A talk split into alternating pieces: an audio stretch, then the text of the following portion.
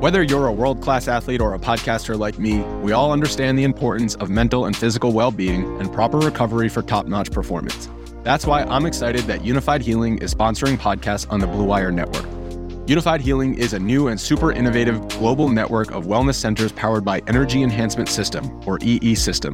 If you haven't heard of the EE System yet, then you'll want to listen up. This technology promotes wellness, deep relaxation, purification, and rejuvenation. Wherever you are across the globe, access to a center is easy and affordable. Interested in experiencing the EE System technology for yourself? Go to unifydhealing.com slash bluewire to learn more and find a center near you. That's Unifyd, U-N-I-F-Y-D, healing.com slash bluewire. No material or testimonials on the Unifyd Healing website are intended to be viewed as medical advice or a substitute for professional medical advice, diagnosis, or treatment. Always seek the advice of your physician or other qualified healthcare provider with any questions you may have regarding a medical condition or treatment and before undertaking a new healthcare regimen, including EE system. Another day is here, and you're ready for it. What to wear? Check. Breakfast, lunch, and dinner? Check. Planning for what's next and how to save for it? That's where Bank of America can help. For your financial to-dos, Bank of America has experts ready to help get you closer to your goals. Get started at one of our local financial centers or 24-7 in our mobile banking app. Find a location near you at bankofamerica.com slash talk to us. What would you like the power to do? Mobile banking requires downloading the app and is only available for select devices. Message and data rates may apply. Bank of America and a member FDIC.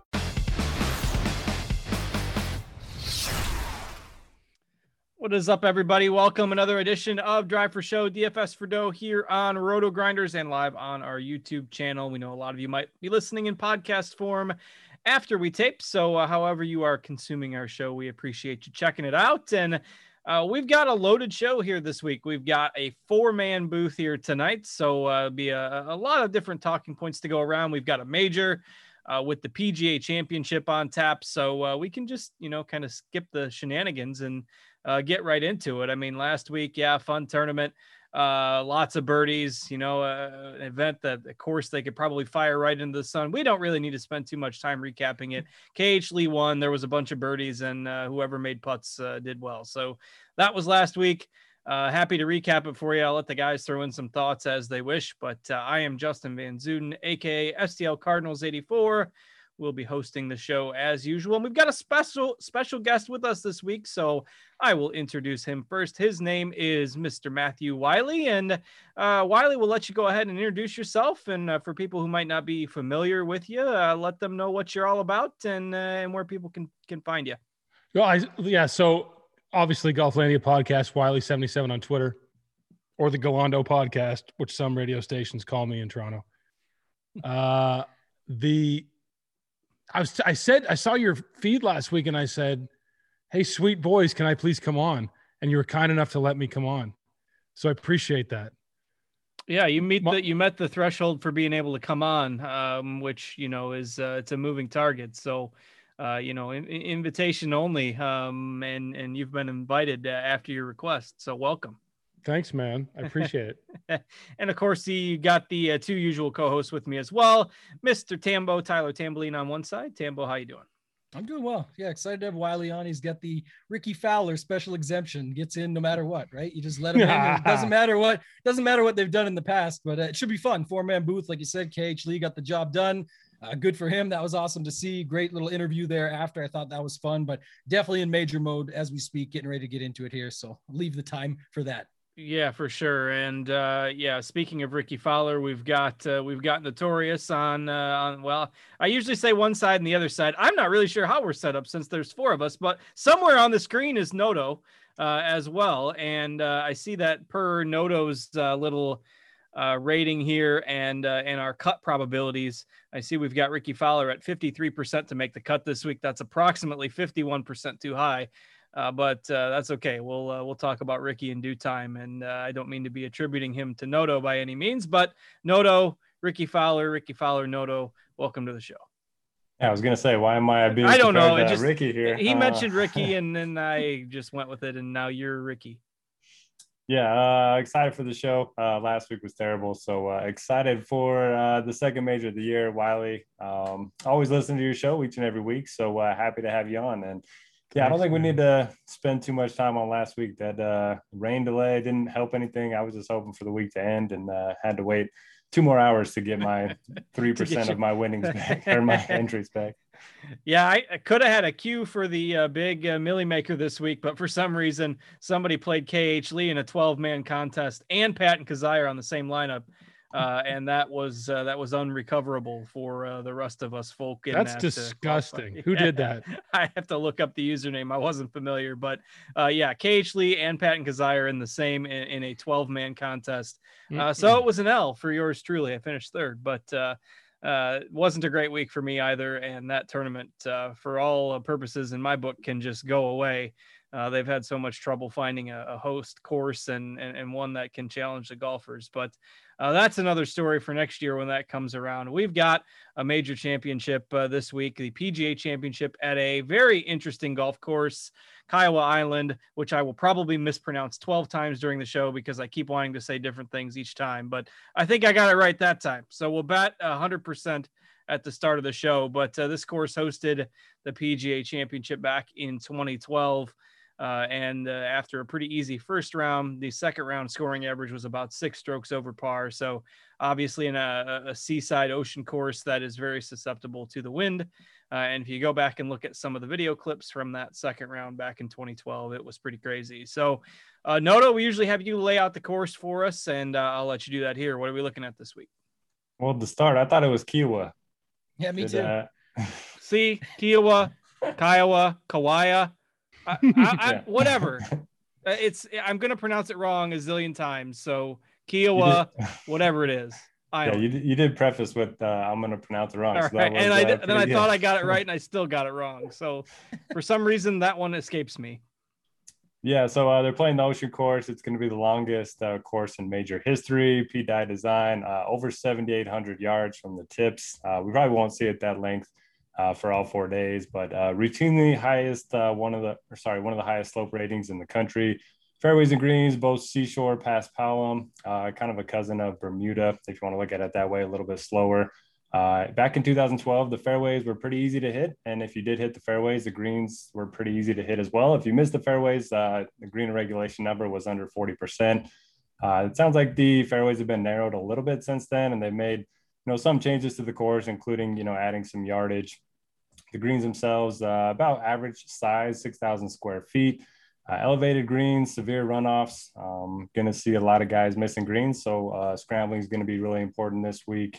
Uh, scoring is going to all depend on the wind, um, and the wind continues to change each and every time I look at it. So, going to be one of those situations where you're going to want to, you know, maybe wake up early Thursday morning uh, before lineup sock, but uh, definitely check it late Wednesday night because uh, there could definitely be, you know, an edge one way or another in terms of tee times. And yeah, that's all I got. I'm, I'm looking at guys that are just solid all around. I think a lot of people will play the bomber narrative. I certainly don't hate it, but um, if you look at the 2012 edition, there were a lot of Euro, European tour types, scrambler types, outside of Rory McIlroy, who's just the best in the world. So he's going to play well everywhere. So for me, I'm just looking at all around and um, maybe a little bit of links experience. In terms of comp courses, I've heard it uh, compared to Whistling Straits, Chambers Bay, PGA National, TPC Sawgrass. Uh, so if you want to look at any of those, I don't hate them. Um, and I'd love to hear your guys' thoughts on comp courses because uh, I'll want to look at some of those this week. All right, uh, Wiley, I'll let you go ahead and interject here. What do you think uh, we're looking at as far as the course layout this week? Well, I think you know, I, I yeah, I think if you if you I said Golf Digest does this really impeccable overview on YouTube. I mean, it's almost like a theatrical review of the course. Yeah, I watched that this morning. Yeah, it's excellent. I mean, it's really it's really uh, captivating and you notice that off the tee, like uh, Noto said, you the it's pretty wide off the tee. Um, wind agnostic, of course, the wind is going to be insane. But with with Pete Dye, you know, he's got that. He, it's the it's the fine line between complete disaster and ultimate success, and that he he forces you to make good shots, to play towards the trouble, um, play excellent approach shots particularly on Dye courses, don't go long. I mean, especially here. It seems like every long uh, past the green shot on this course, you're in one of these trillion waste areas. I mean, that's the thing about this. It's not bunkering this week, it's waste areas. So you can ground your club. But these waste areas are everywhere. And if you've seen the course, they're not just your standard waste areas. Like last week's course um, was very easy by PGA Tour standards. This one, everyone has like a 10 foot ladder getting out of it, like the one behind me. And so that seems problematic if you don't if you don't make the shots Pete Dye demands. Length, I, mean, I was talking to one player, even though you know Rob's right, the um, the the length is probably not going to be 7,800 yards every day because uh, there's multiple tee box setups. The the it eliminates about 80 to 90 percent. I mean, he was just offhanding a little bit, but it eliminates so many players at that length. Um, you just need to have be a very great driver of the ball. In 2012, albeit it was nine years ago, you had Rory, and he won by what eight shots. Um, Keegan was in the mix, but the best players on tour are very, very, very good drivers of the ball. Uh, Stricker was up there too. So I'm looking for really good drivers of the ball, inform iron players, but mostly guys who have it between the ears right now and have a really good uh, strategic caddy player relationship and who can make good calculated veteran style shots like open types. Um, that's why well i won't get to my sub seven play but we'll save that one. But that's where i am this week. Yeah no good points. Uh, the the google pronunciation helper has the British pronunciation as Kiowa and the American pronunciation as Kiowa, but yet it seems like most Americans call it Kiowa. I've learned this over the last two minutes. Um, so I don't know which hey, one's right. I'm in Lexington, Kentucky. They pronounce Versailles, Versailles. So, oh, what? Uh, so you know, you just make up a name. It's it's going to be a long golf course and it's going to be hard. So uh, that's uh, whatever you want to call it uh, it's going to be more challenging than last week's was. And that's another interesting dichotomy between, you know, it's not like last week's event was a tune up for this. It really wasn't for those that happened to play last week, other than maybe building some confidence by making some birdies. But uh, we'll go ahead and start digging into the golfers in a second. But Tambo, any additional thoughts from you on the uh, course setup this week? maybe that's why some guys didn't play last week, and maybe that's why Dustin Johnson's in a little bit of a timeout. It looks like as far as you know, not showing up to events last minute. We'll get there though. Uh, as far as this week goes, everything that Wiley just said was sort of more the way I was thinking of this course. You know, I, am always going after the major moxie, the experience, the ability. Uh, I think off the tee and approach are extremely important here. Uh, Noto rattled off the stats. Don't have to give the numbers, but uh, you, when you're in the fairway, you hit a lot more greens at this course, where it's not as important at certain courses or other courses. Uh, one, you know, couple of notes: the yardage that we talked talked about doesn't look like it will always be that, but some of the holes today with that wind just looked insane. Like even Wyndham Clark, mm-hmm. there was a video out there hitting a hole in one.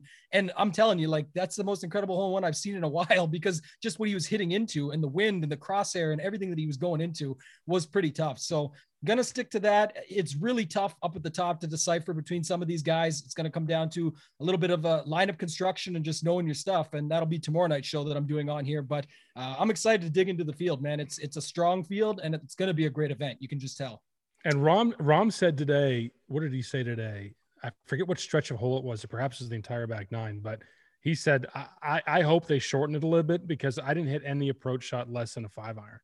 Yeah. Um, five or six the, holes he mentioned at the very end of the course. So. Right. And then the and then the par threes are long. I mean, they're 200, I mean, they're monsters. Uh, and tour players generally don't love 200 plus yard par threes. That I mean, if you look at uh, some of the uh, that's what I'm looking at too. Some of the better iron players in the two, two 200 to 225 range on par threes, Leishman, for instance. Um, you have to really whale it this week. Yeah, yeah, and that a lot of the holes on that uh, back nine, particularly towards the, uh, the, the the last few holes, there's some long holes on on that back nine. So uh, depending on which way you know the wind is blowing, I know a lot of times the prevailing wind is designed to to, to play on those longer holes, but um, when it's you know when it's really windy and you're playing a, a 500 yard par four or a 230 yard par three, uh, it's going to be difficult no matter which way the wind is blowing. So. Uh, with that in mind, uh, we'll go ahead and start digging into the golfers. And uh, Tambo, I uh, I made you go last there uh, with the the course breakdown, so I'll stick with you here. And really interesting that basically all the top golfers above 10K uh, we've got six of them, and uh, most of them hovering in that kind of 10 to 15% ownership range, with it looking like uh, Jordan Spieth is going to be the biggest chalk of the bunch. So Uh, how are you handling that uh, 10K plus range given the uh, the pricing this week there, Tambo? Yeah, it's extremely difficult up there this week. I think uh, for me, I talked about this a little bit with Kenny Kim on the Fantasy Golf Degenerates podcast, where I said, you know, the I've, I've been a little bit more talked into Rory. I get the Rory scenario here. Doesn't look like he's guarding a lot of ownership. I've come around to it the last day or so, where it looks like uh, people are going to talk themselves out of playing Rory for whatever reason. So his ownership has dropped from what we thought it might be sitting at. Um, but I still, I don't know if I can be 100% sold where I can. I, I really want to play JT. But I know the guys at the bottom I want to play are Rahm and Bryson. Uh, you know, there's a lot to go through. A lot of guys in the booth here today. They can talk about it more. But I, I certainly like Rahm's game for this course. I he he disappointed some last time, but people will still go back to him. Uh, I still like his all-around game. That you know the ability, the scrambling that he can put on at times. We saw it at the Memorial. He took a two-stroke penalty for grounding the club or whatever it was, and still won the thing by three or five. I can't remember the number now. So uh, you know, tough course. An example of that would be the same thing you're bringing across here. Has the length and the distance. And then Bryson, I'm interested to hear everyone's thoughts because it looks like the rough out there might not be as thick as what everyone expected. And now that can take away some from his ability because you know getting out of the thicker rough. Even Rory has been quoted as saying the benefit to Bryson is when we get that thick rough at a U.S. Open because he can just hit it out of there so much easier. The one length clubs, et cetera, et cetera. So I'm not so, super sold. I could go elsewhere, but I'm really you know feeling Rahm and JT up at the top as of right now. All right, uh, Wiley, how you handling that top group of golfers this week? All right, so I think that the ownership. I mean, I love uh, RG's uh, projections on ownership. It's it's typically pretty close, and the Rory one surprised me. I thought, oh my god, you guys got it way wrong. But then the more I thought about it, the more I thought about it, it's like you know you can't really build with a lot of guys people want with Rory, right? And so that's probably why. Plus, people want Bryson and especially the potential, you know, 12% or under ownership. Um, the, Bryson concerns me sometimes because I, I, like even even even last week he would be you know 342 in the fairway 117 out and leave it 42 42 feet to the hole. His his wedge play is sometimes to be desired. And and plus in terms of this is a i think a really big thinking man's course um, I just think that there's other guys I'd like to play. I cannot get off Rory. That is a very way, a terrible way to say that sentence, but I cannot, I cannot get away from Rory. Um, I think that I've always said about Rory is that he is someone who thrives off the energy of the audience around him. Ryder Cup plays the best. Um, he is there for the moment. He needs that juice. And with cra- no crowds this last year, it just seems like he was apathetic. And then enter Wells Fargo when they had some crowd, and finally he had some moxie behind him. And I just think when you've got an engaged Rory McIlroy who won here by a million strokes in 2012, uh, who won at Wells Fargo, I, I just think that you know he could stomp on the earth. That's where I am right now, above tens. Yeah, I mean when he's on, uh, it's it's tough to beat him. Um, to that point, he won by eight in 2012. Here, uh, really took off in the final round shot 13 under for the tournament. Second place was minus five. So, uh, you know that's uh, on these difficult courses. If he's striking it well and the putter's working, um, you know he he clearly has the upside to to dominate even still, even nine years later. So, uh, Noto, your thoughts on the 10K plus group? Yeah, it's hard to go wrong with any of them. Uh, to their points, you know, Rory, if you start with him, it's kind of hard to build, especially from a single entry standpoint. So I do think he'll be uh, around that 12%. I like the ownership for sure. My favorite guy is going to be Spieth. I mean, he's just playing so well. Um, he's the best iron player in the world, um, with right there with JT right now. Uh, if you look at his short game, um, probably the best in the world, and he knows how to win majors. Um, his only weakness really is off the tee, and he's gotten a lot better at that recently. Uh, talked about the wide fairways a little bit. He won at Chambers Bay, uh, second at Whistling Straits. So uh, I like Spieth quite a bit. I know he's going to be popular, but um, I'm more willing to eat chalk up here than I am uh, at the very bottom. So I like Spieth. Um, the case for Bryson for me, uh, obviously the distance off the tee, but if you look at his numbers from 200 plus, you know, Wiley mentioned a lot of approach shots being hit from 200 plus. Uh, he's third in proximity in this field. the rest of his irons are terrible, uh, wedges especially, but from 200 plus, um, he's actually very good. So uh, perhaps that plays into his strengths a little bit. Uh, JT, if he puts well, is going to be in contention. DJ seems like nobody's talking about him. He's like a Pete Dye specialist and always good on longer courses. So Uh, and then you have Rahm, who uh, you know Tambo mentioned, and doesn't seem like a lot of people are talking about him. He's number one in my model, so uh, yeah, a lot of good options up here. If I have to pick one, I'll go Spieth. All right. Uh, any other follow ups from you guys on the other 10K options that uh, maybe we uh, we didn't address? No one mentioned Dustin Johnson. Yes. Yeah. yes. What's going on there? I, I, I put, brought him up. I put him. I put him in my article this week just because you know, I, with the little scare from last week, the the form obviously not being where we want it to be, and uh, just the recency bias. I mean, if this would have been six months ago around the time he won the Masters, like he would be the no brainer this week. So, uh, yeah, I like DJ in in GPP builds for sure.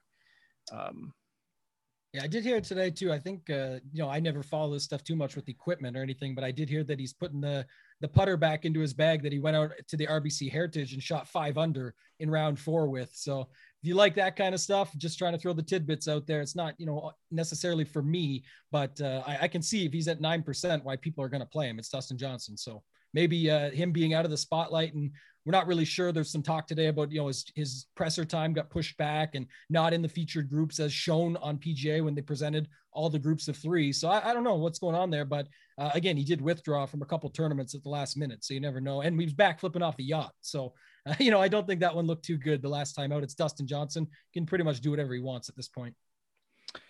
All right, uh, let's go ahead and go down into that uh, next range, and this is where kind of in majors people love to build these lineups that uh, that look pretty good in terms of balanced lineups where you've got the Reeds, the Simpsons, uh, Schauffele, Hovland, you know, uh, Morikawa. I mean, you can start with two or three of those guys uh, if you're eschewing the uh, the the five figure price tag. So. Uh, Wiley, I'll let you have first crack at uh, this group, and uh, looks like Hovland's going to be the highest owned. But uh, who's standing out for you? Yeah, I mean Hovland. Hovland is playing better than anyone in this field, or as well as anyone in this field. Um, I think the price is very fair for him. The only thing that's scaring me, scaring me away is 25% ownership. I mean, I just, I, I don't know if I can eat that chalk. Um, I don't think that he's going to have a bad week. I think he can top 10. I think he can perhaps win. Uh, the interesting one is, well, there's two interesting ones. Collin Morikawa, uh, you know, a course that demands solid driving and solid iron play. And a guy who's won, won it before uh, at a pretty good ownership level. Now he he it's different. It's difficult because it's difficult because if you want a Spieth or a Bryson or a Rory, adding Collin Morikawa makes it very difficult because there's not a, really a ton down low to build a lineup. So you almost have to have Collin Morikawa or no one else up top. Um, that's the one thing that's probably keeping his ownership low. And then you've got the one really, really, really interesting one, and I'm going to look for reactions from you guys, is Matsuyama right? At yeah. at an insane sub five percent ownership, Masters winner. You talk about a guy who has elite around the green skills, uh, elite driver of the ball, elite iron player, um, and the most recent major winner. That that one could be the kill shot, right, for a lot of lineups, especially being next to Hovland Price. Uh, that I, if you want to come off Hovland, that would be the guy I would play. Um, I just think on tough, I'm on on birdie courses, he can't putt it well enough to get 25 under. But on at Firestone or WGC, um, Bridgestone, where it's a, in a really difficult course, this is the guy that you want. Yeah, and he wasn't terrible last week. I mean, like you say, the Birdie Fest isn't necessarily the style we want to target him at, but uh, that that ownership number is really really low. So very low. Um, Tambo, what are you thinking about this group? it's it's a good call there. It's just it's so tough when you've got all these other guys around him. So you know, I'm definitely in uh, the one that uh, I like. You've got tagged up there cards is is Xander, but I actually like Morikawa a little bit more. And I talked about this on the podcast with Kenny. Uh, Wiley just brought it up. I think it's like I said that you know I try and look for spots like this, and the only reason you know I don't want to get too invested in Justin Thomas is because I feel like I have Justin Thomas for ninety eight hundred dollars. He's he's a defending champion here. His irons are incredible. His game's coming into, into really good form. It all comes down to the putter with him and the and the around the green. I know that's important here, but that to me is the you know you mentioned Matsuyama Wiley being the kill shot. I agree, but it could be a guy like Morikawa. Like you could start lineups with Morikawa have him go out and win this thing. And people say it's crazy because it'd be back to back and he's so young and all this stuff, but he's so mature in general, you talk about having it between the ears, just knowing what's going on, being able to execute on tough courses. You can say the same about Xander, and I'll play them both. But I, I like Morikawa a little bit more there.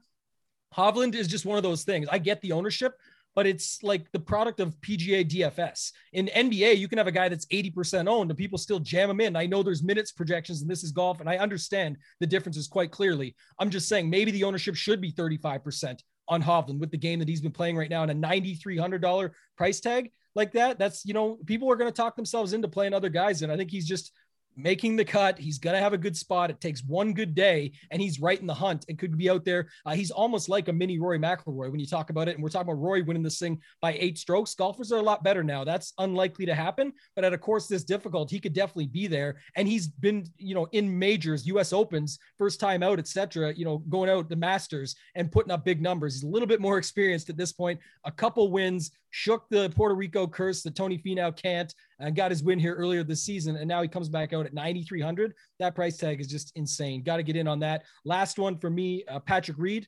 You guys know I'm hope mm-hmm. I hope you're out on him this week cards because Pat, Patrick Reed is always getting fired up at a, at a course like this for me, and you just deal with it. But he has solid around the green game, scrambling. He can putt, uh, plays difficult courses well. It, you know, it's always a risk versus some of these other guys. But I'm going to play Patrick Reed at 9100 here as well. I would, I would, I would second. I would. That was the one guy I missed. Uh, I would say Reed is has the best hands around the green game, probably on tour.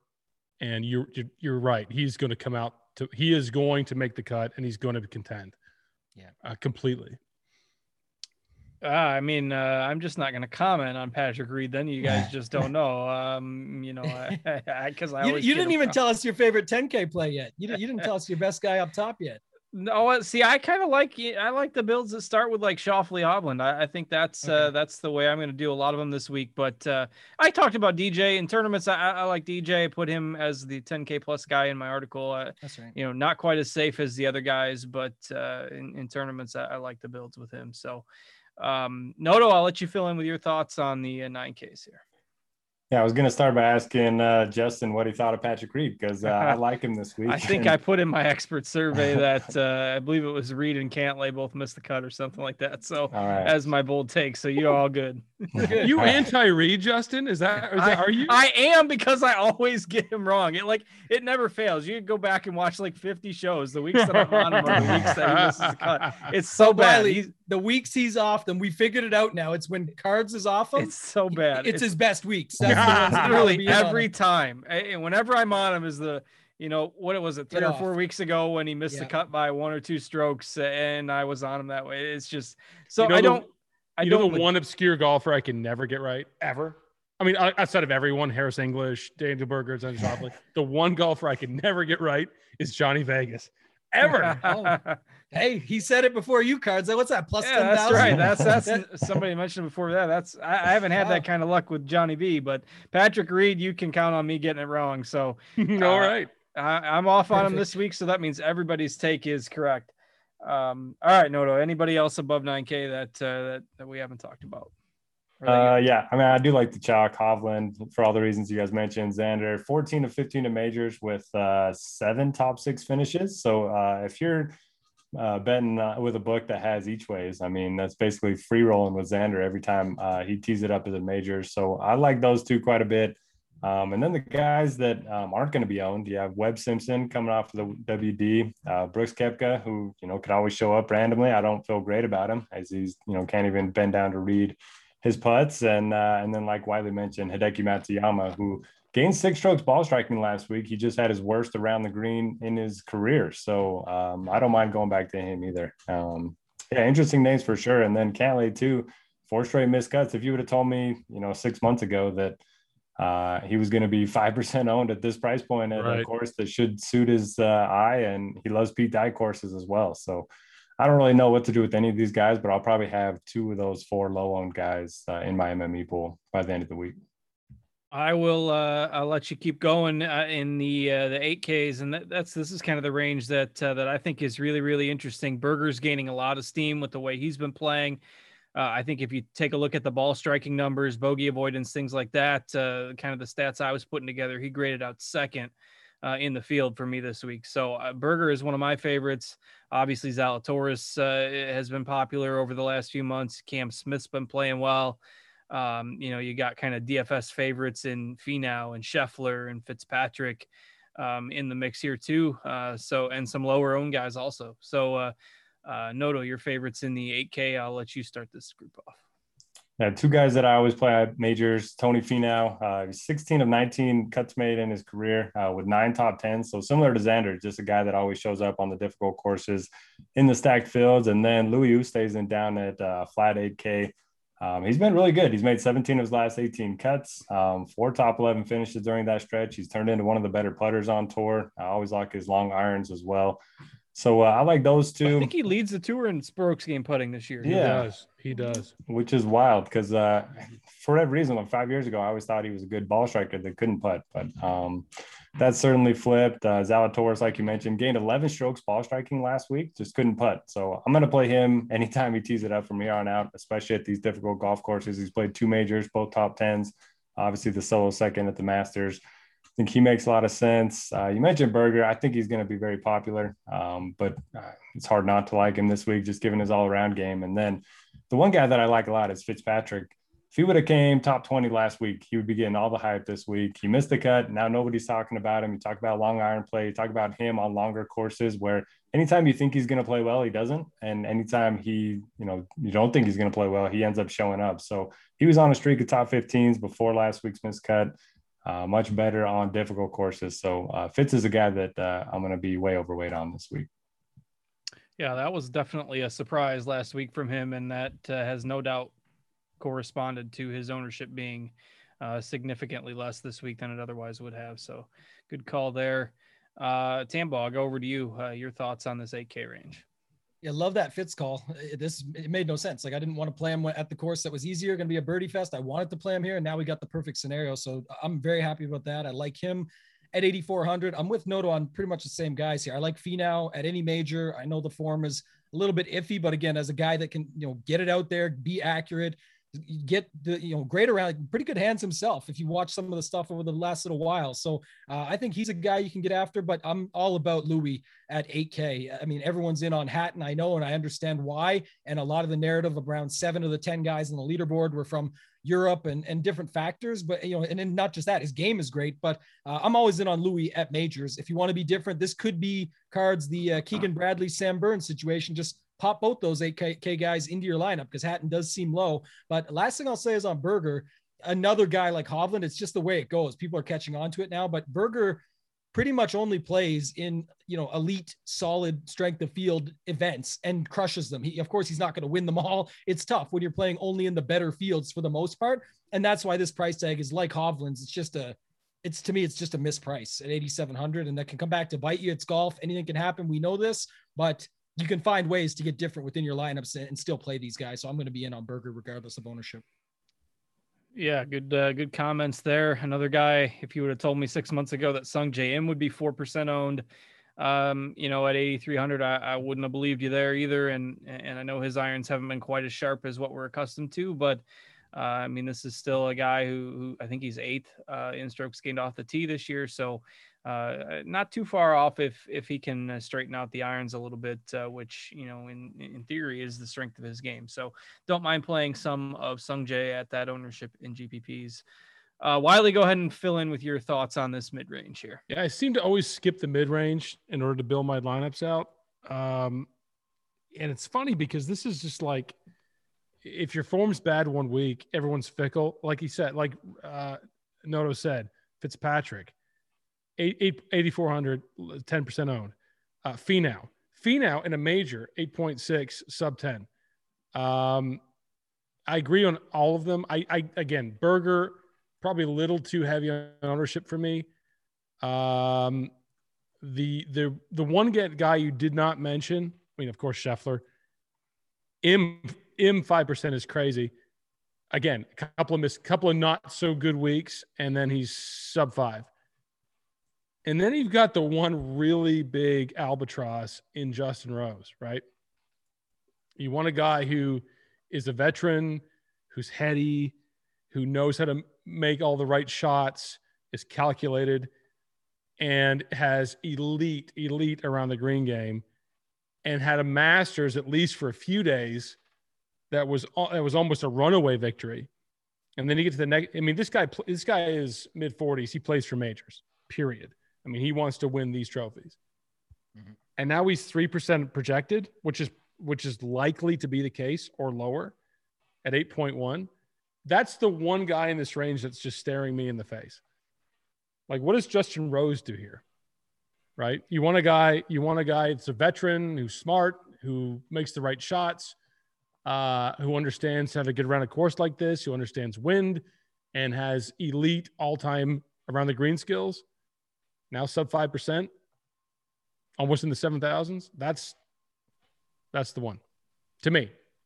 Yeah, interesting. I, I know that uh, we talked about him quite a bit, uh, you know, kind of during his Masters run because uh, there was quite a few hero saves and chips and putts, and you know that that goes to that around the green game. And uh, saving par on a lot of holes this week, particularly if it gets windy, is going to be of uh, prime importance. So, um, you guys have any other thoughts on uh, on Rose or you know maybe anybody else in the 8K range? I'll open up the floor before we move it along one, here. One more guy, real quick, is uh, I've got the same feelings that Wiley has there about the guy right above him, Tommy Fleetwood.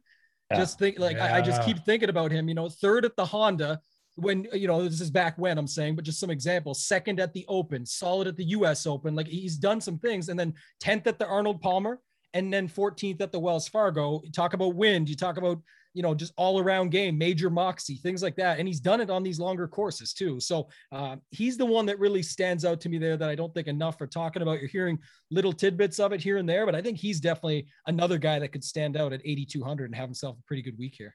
Would you agree that this is the range that you avoid in order to make the builds that you want to make, and that you just can't round out your lineup with a lot of guys in this range? Yeah, and so that's always the challenge. Yeah. If you want to mega mind it, you probably start here.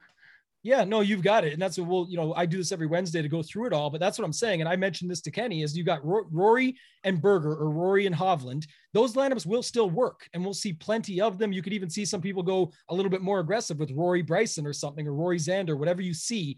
But that uh, automatically causes everybody to skip over this. And the other yeah. thing about it is, is everyone wants to go okay, well, like even myself, I said, I'll play some JT if everyone's going to go to Rory. And now the DJ steam is going to come in a little bit late because everyone realizes nobody's on him. Rahm and Bryson are already popular. Spieth is 20%. So this range does get overlooked, and you have to find a way to get these guys into your lineup in some way, shape, or form, or at least with some builds if you've got to build more lineups because there's too many names in here that could actually win this thing or at least contend quite quite good. So uh, I like this range quite a bit.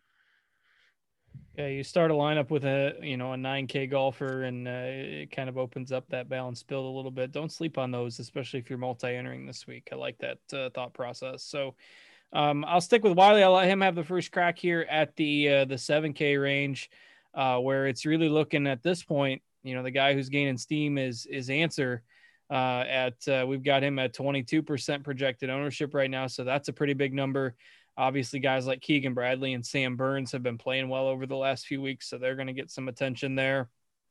Uh, and then you've got Casey, you've got Conners, you've got Niemann, who has the longest current made cut streak on tour. Uh, so again, you know, guys, we're not used to getting in the seven K range, uh, which which could you know theoretically help build out those balanced lineups. So, uh, Wiley, you taking a stand on anybody in here? Yeah, I mean, I can make a case for most guys in the sevens, and I think that this is where the the million dollars will be made as to how you build your lineup with with one of these guys.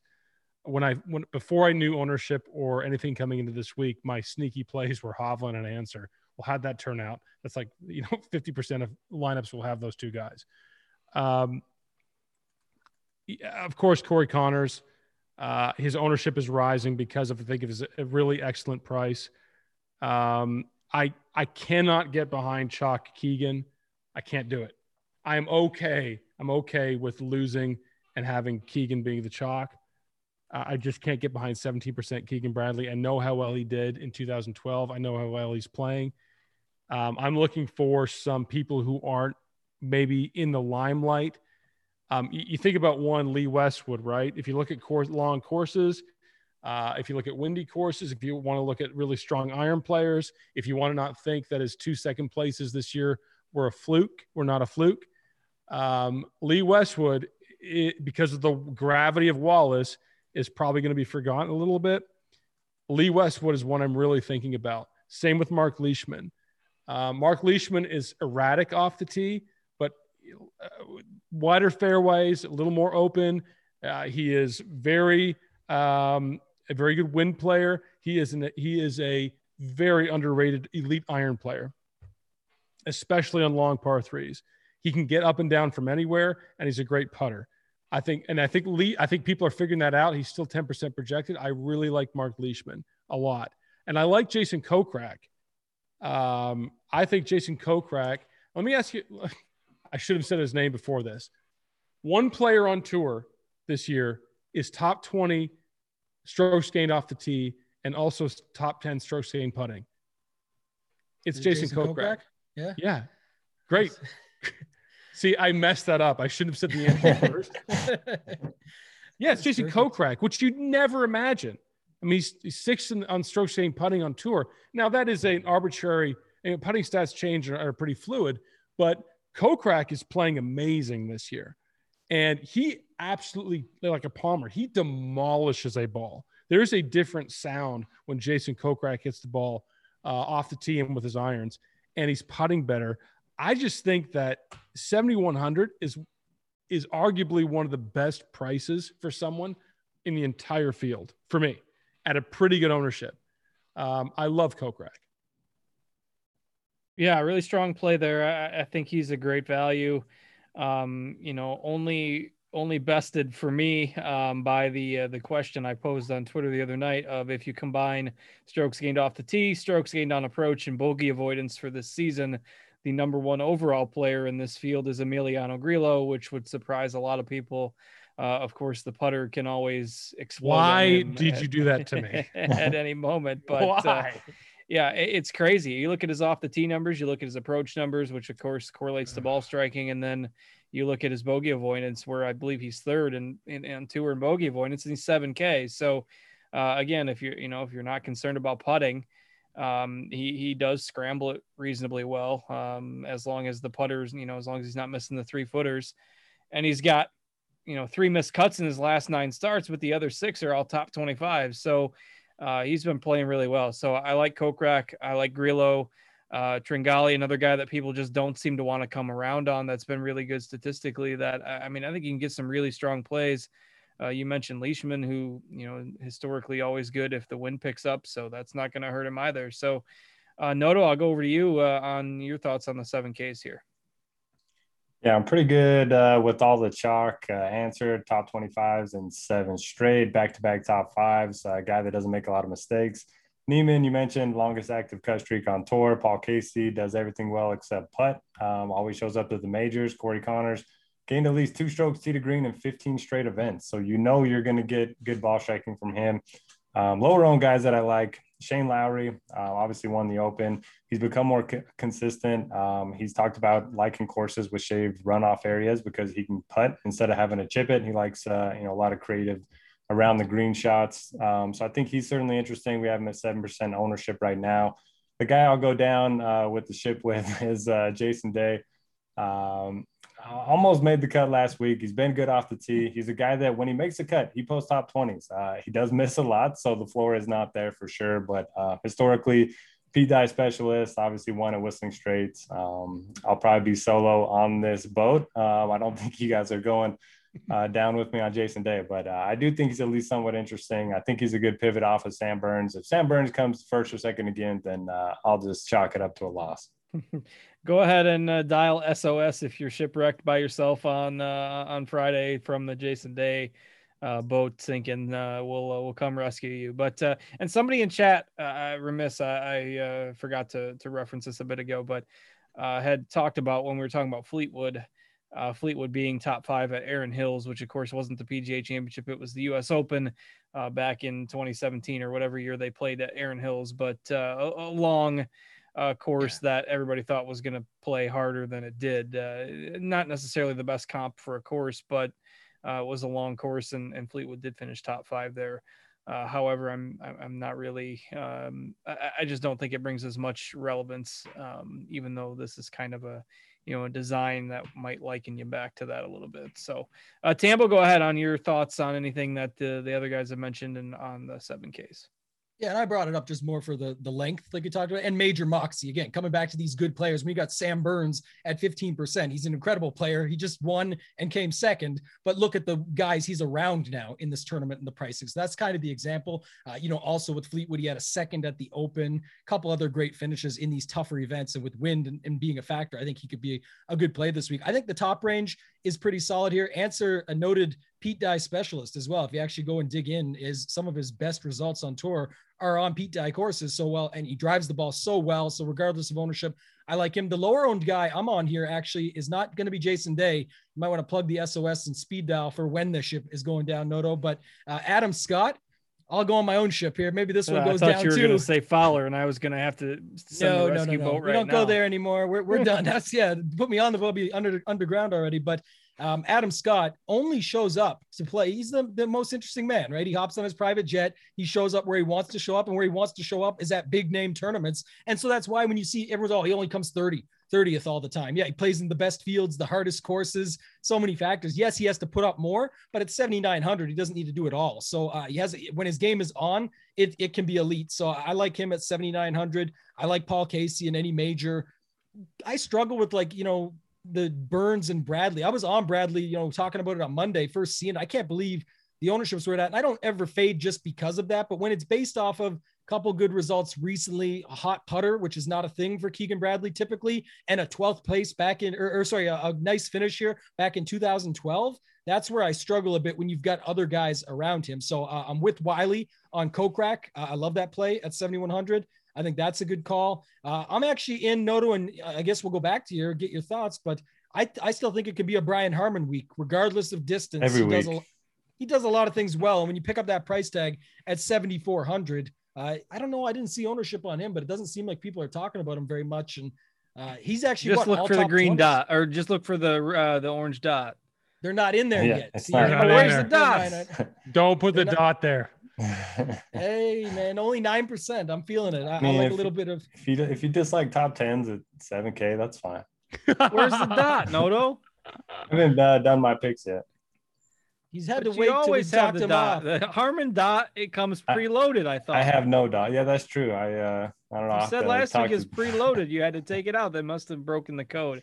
So Um, the, the scrambling we know, the putter we know. So you know, proximity from 200 plus, he's in top 10 in the last 50 rounds, and he's rattled off 18th, 13th, 12th, and third. And the 13th and the third were at the Players and the Heritage, which are Pete Dye courses as well. So uh, you know, match play he played well, which is also like this again different courses. By, by all means, but I'm just saying it's an option to go to when the bomber narrative is definitely going to be something that people are avoiding him and playing Sam Burns, for example. Again, Burns is probably fine, but I'll, I'll go down with the guys around him. And I'm fine, like Wiley said with Bradley. If these guys win the tournament or they're the reason I don't win the million dollars this week, it just probably wasn't going to happen. wasn't meant to be.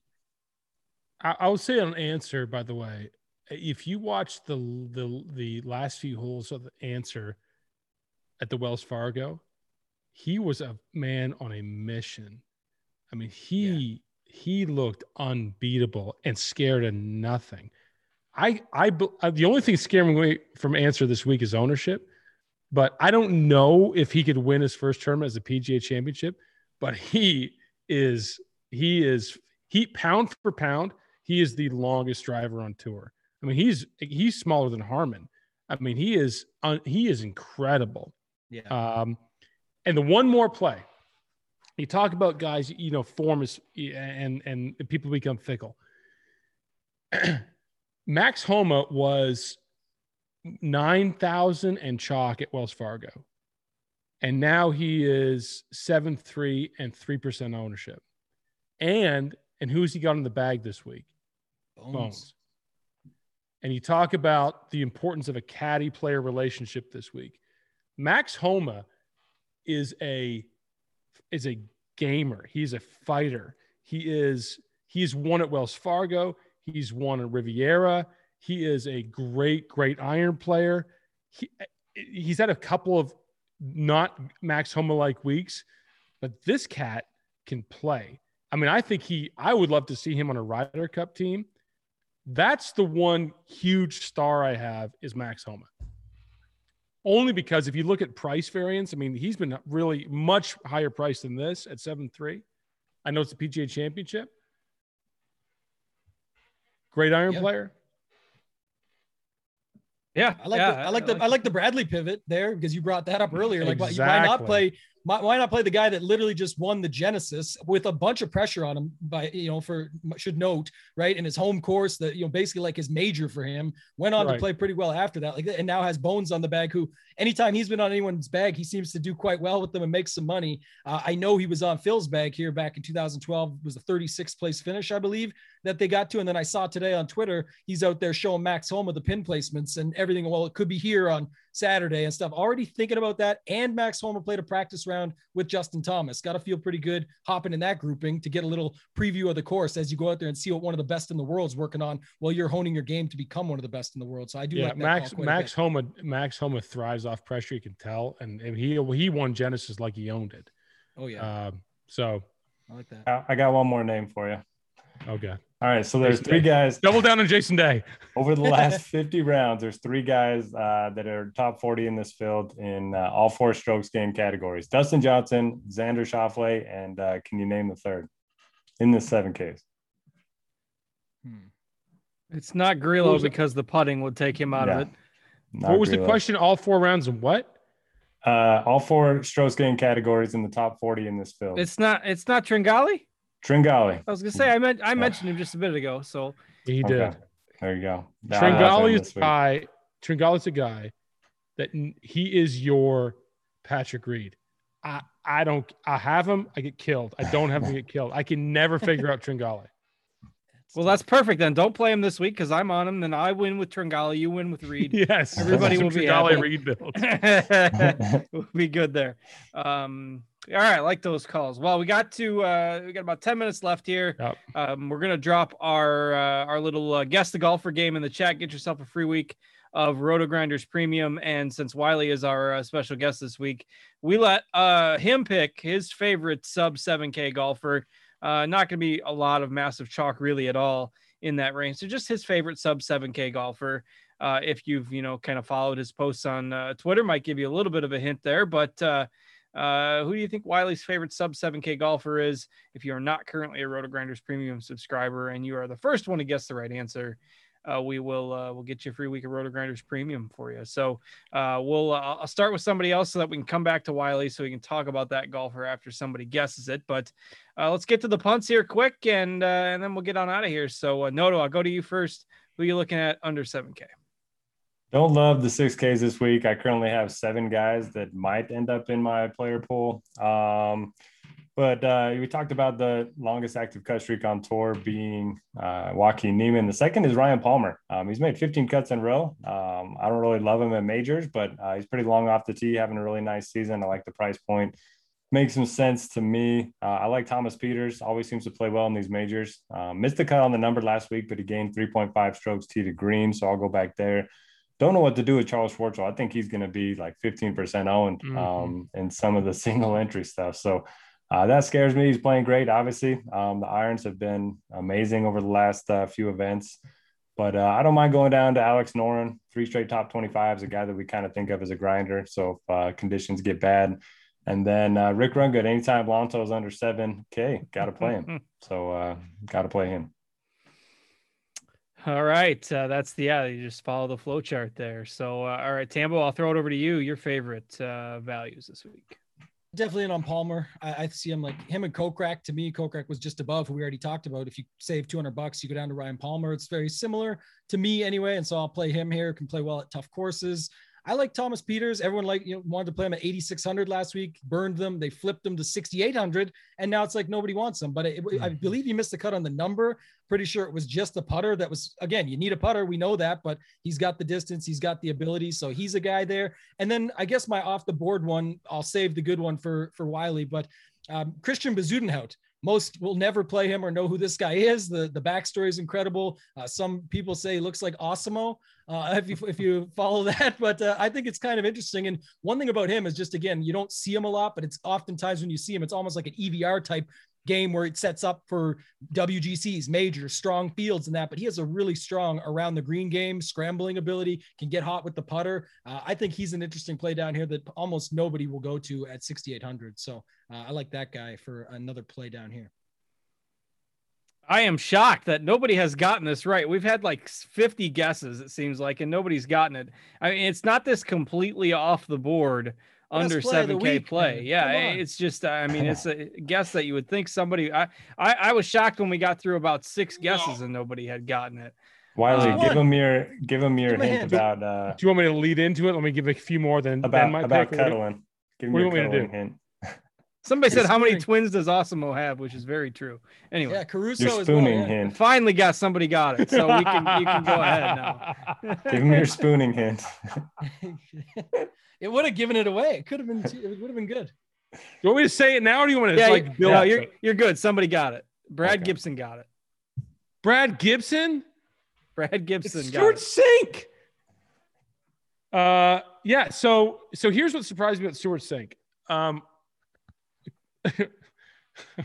Noto just said one thing, but the second thing that surprises me about him is some people uh, are going to be very confused. yeah, well, we got to explain yeah. it a little bit. The fact that he's at he's you know late forties, almost fifty, and he averages three hundred six off the tee, more than Burns, more than Zalatoris, um, more than a lot of the big bombers off uh, in the PGA Tour. Uh, he's 6'4", 220, but he's still averaging longer than he has – even when he was in his 30s, he's got this incredible caddy caddy relationship with his son. Uh, he's won twice now on tour. You want a guy who's won a British Open, um, and I just think that I mean I, I feel like his ownership's probably projected pretty low. I think it's going to get higher. I don't think he's going to miss the cut. I think he's going to make his way around the course and do really well here. I like Stewart Cink. I completely agree with Palmer. I think he is a Kokrak better price. Um, uh, Ryan Palmer can demolish it off the tee. Uh, he has not not played well at all really this year. I think this. I think the price is very fair. Uh, Pieters, I, I I talk to a player regularly. Pieters is like, I'm, we're in love with him. He does. His swing is immaculate. He hits it long. He hits his irons well. He's brainy. Uh, he he can putt. Um, I I mean he disappointed us last week, but I think it's it's his just sort of getting acclimated to the PGA Tour. KH Lee really surprises me, and it just may be because he was he added to the field, you know, after his win last week. But as I mean, it's KH Lee. He's coming off a win, and he's a he's a great tee to green guy, and iron player, sub one percent. And then the last one if you really want, I, I don't like a lot in the sixes, and especially down low. But as uh, one euro I'll throw out there is Dean Burmester. He's a, he is in great form. He's a mauler. Uh, if you watch him on the Euro Tour, he can acclimate to win. He he may be but he may be the one guy at six point five that may be, give you other options that people aren't thinking about in your lineups. I think he's six point five. 6.3, even better. 6, 6.3, right that's the one guy down low that I would be maybe comfortable playing. But Stu Cink, man, mm, big Stu. Like you only get the the quote big Stu stink sink if you're really big. He's huge. Yeah. How do you get the big Stu stink quote? I don't know. I kind of love that one. Miss the cut. Miss the cut when I'm on him heavy. That's I kind of be a problem. Yes, I kind of flubbed that one. I, I don't love the fact that Wyndham Clark got his ace a couple days early, but I don't hate him at uh, his ownership will be a little bit higher than where we have it right now, but it's certainly not going to be massive. I just don't think he's a good enough iron player. It, he he had a lot of seven footers last week, and uh, he missed most of them, but uh, uh, there's certainly some risk there. But uh, don't mind a sprinkle in the you know Milly Maker or something like that. Uh, top heavy GPPs. Somebody in the chat mentioned a week ago or a few minutes ago in the chat uh, just play Corey Conners because you get the automatic hole in one bonus at yes. some point during the week. So uh, you can just do that uh, if you want your ace, uh, which, relatively speaking, if it's difficult scoring, uh, Conners' weekly ace will carry more weight uh, in the overall scheme of the standings than it did last week. But always fun. You know, I know it's a little weird having a major in May, especially since you know we were kind of just getting used to it, and then uh, last week, last year, the the schedule was uh, all out of whack with COVID. But uh, uh, fun to be talking about a challenging golf course and what should be a really fun tournament this week. So. Uh, appreciate Wiley hopping on with us. Uh, Wiley, Yeah. thanks for joining us, and uh, let people know one more time where they can find you if they aren't familiar with you. At Wiley77 on Twitter, Golflandia podcast. Yeah, and great, I really uh, like these guys. Uh, When I said you guys were sweet boys, I really thought so. I mean, I really like following you guys. I think you're really good guys for the industry. And Wiley is a great follow on Twitter, great handwriting as well. Uh, can give us, you know, we said he had to do the hand drawn logo, uh, so we're going to hold him to that at some point. But uh, That's tough. uh, That's the, tough. the hand drawn gears are coming at some point. Uh, we'll we'll uh, we'll take that up next time we have you on. But uh, thanks to Wiley for joining us. Thanks as always to Tambo and Noto for joining me, and our producer Devin for uh, working hard, producing behind the scenes with the four man booth tonight. And good luck to all of you in the DFS contest this week for the PGA Championship. Thanks again for watching. I am Justin. Take care, everybody.